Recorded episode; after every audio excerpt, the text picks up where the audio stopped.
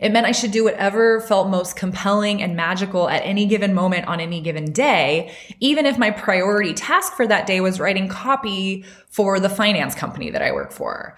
Where could I go to write that would feel the most magical? What was the most magical way I could reward myself for getting the job done?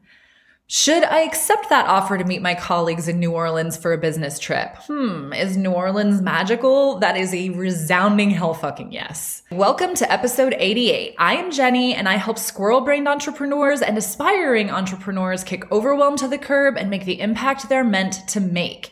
If you are ready to finally do the thing, you are in the right place, my friend. Welcome to the world of the multi-passionate mind. You already know what a wonderfully weird and extraordinary place this is to live.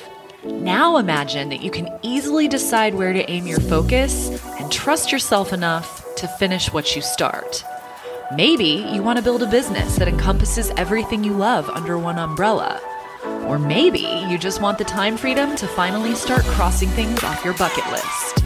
I'm your personal hype woman, Jenny O'Connor, and I'm going to show you how to do it all like a boss. If you're an ambitious creative who's ready to make an impact, hit that subscribe button, because we are the multi-passionate community that is going to change the world.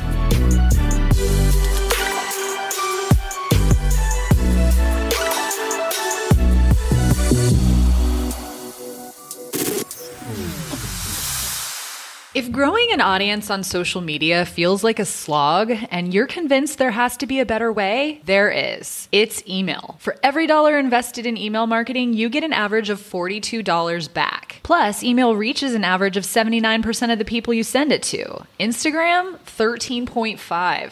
But a lot of entrepreneurs aren't leveraging this awesome way to grow an engaged audience because they think writing emails is too time-consuming or that they're not good at storytelling. If you've ever thought that yourself, my free guide, Write Better Emails the Easy Way, will change the game and help you craft memorable, money-making newsletters in just minutes a week. Get it now at jennyoconner.com/email. So I heard it said recently that resolutions are the toxically positive reframe of perfectionism. And hopefully by now you've realized that perfectionism is no longer a badge of honor, the stock answer to the age-old interview question, what's your biggest flaw? Because you can spin it into something that actually makes you sound like the best possible candidate for whatever job you're applying to. No. Perfectionism is bad, and it will make you unhappy, and it will keep you stuck. It's something to unlearn if you want to do anything meaningful in this life.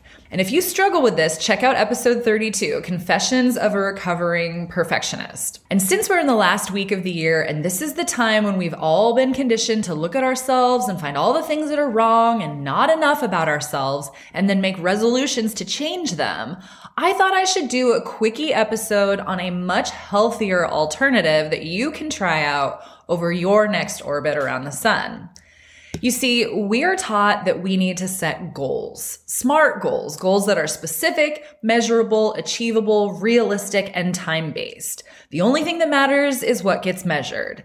And look, I'm all for writing down your aspirations so you know where you're going, because if you don't know where you're going, any road will get you there, am I right? But these days, it's more about intentions and less about goals. And if you need an explanation of the difference, check out episode 65, How to Manifest Anything, Part 2. In 2023, we're going to be more about accomplishments boards and less about vision boards. I'll link to my post about accomplishments boards in the show notes. They are a game changer, Boss Fam. But the reality is, goal setting works if you're training for a competition or doing something in a stable environment, which has formulaic work with predictable outcomes. But life is complex and ambiguous and paradoxical and non-linear. And predictable just isn't a reality for most of us. Curveballs and contingency plans are more what life looks like, for me anyway. So if you're not super keen on setting yet another goal that just makes you feel bad about yourself come February, consider choosing a word of the year instead. One word cast 12 months into the future so that should you wander off track, and we all will, it can help call you back in line with what your intention is. Your word essentially becomes your North Star. And what I love about this is that a word doesn't fix anything because there's nothing to be fixed, but it can help guide the behaviors and principles, patterns, and projects that you embark upon in the year ahead. In 2021, I chose the word inspired, and it meant that I wanted to meet people who inspired me and engage in projects that made me feel inspired and take inspired action every single day. In 1 year, I connected with the very people I had been searching for over a decade, simply because I used that guiding principle in how I approached my days. That was the year I started this podcast, and most of the inspirational people that are now in my life, I met in 2021 through this podcast. So then in 2022, I got hung up on the semantics piece. Did it just have to be one word? And why did that make me feel limited? I wanted my word for 2022 to be magic, but I worried that that would draw me too strongly into one aspect of my multi-passions, the witchcraft piece, which would, I feel, have been a detriment to the others.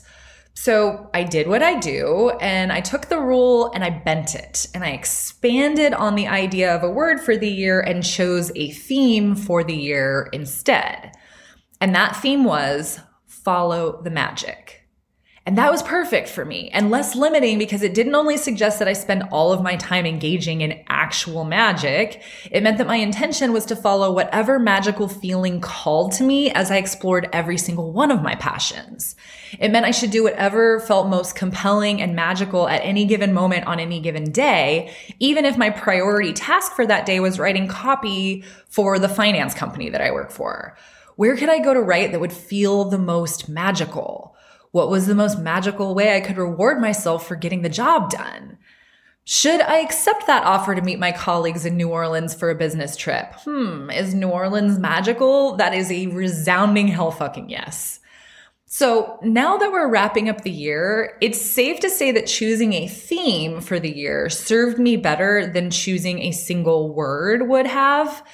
But if you're new to this concept, feel free to keep it simple and just start with one word. You can expand to a theme if you feel called to next year or the year after. But because I can't let good enough be good enough, and I've been hemming and hawing over what my word or theme is going to be for next year, and I've come up with zilch, nada. So I just put the question on the back burner and thought about my intentions instead. And I basically just allowed myself to journal, stream of consciousness style, until I came up with 5 intentions that really encompass what I want to see more of in my life in the coming year. And when I was reading my intentions to my accountability buddy, she said, "Oh my gosh, you just explained exactly who you're going to be in 2023.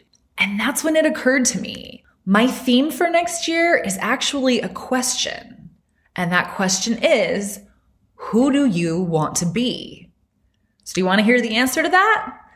In 2023, I want to be someone who can harness the power of my mind to manifest health and abundance.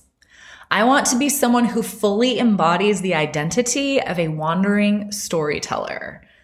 I want to be someone who goes for long stretches of time without working and instead does all of the other things that bring me joy. I want to be someone who takes risks. I'm going to ask the heavy hitters to come on my show this year, and I'm going to ask to be a guest on theirs. And I want to be someone who builds relationships like my life depends on it." So the bottom line, Boss Fam, whether you choose a word for the year or a theme or even a question, is this. Instead of resolutions, choose evolutions. And whatever you choose, let it be on your own terms. So guys, I wanted to keep that short and sweet and wish you all a very happy new year. Next year is going to be amazing because, well, anything is an improvement over this year. And don't forget to grab your free copy of Lifestyle Design for Multi-Passionates. This is the guidebook I wish I'd had from the beginning. Answer a few questions about your deepest struggles and get focusing hacks, time management strategies, job suggestions, and confidence-enhancing tools specific to who you are. Plus, learn to steal back 24 hours a month. No big deal. That's just a whole extra day to do more sparkly things. Go and grab your copy today at jennyoconor.com/goodlife. And until next time, remember that January 1 is the first page of a 365-page book. Be sure to write a good one. Now get on out there and do the thing.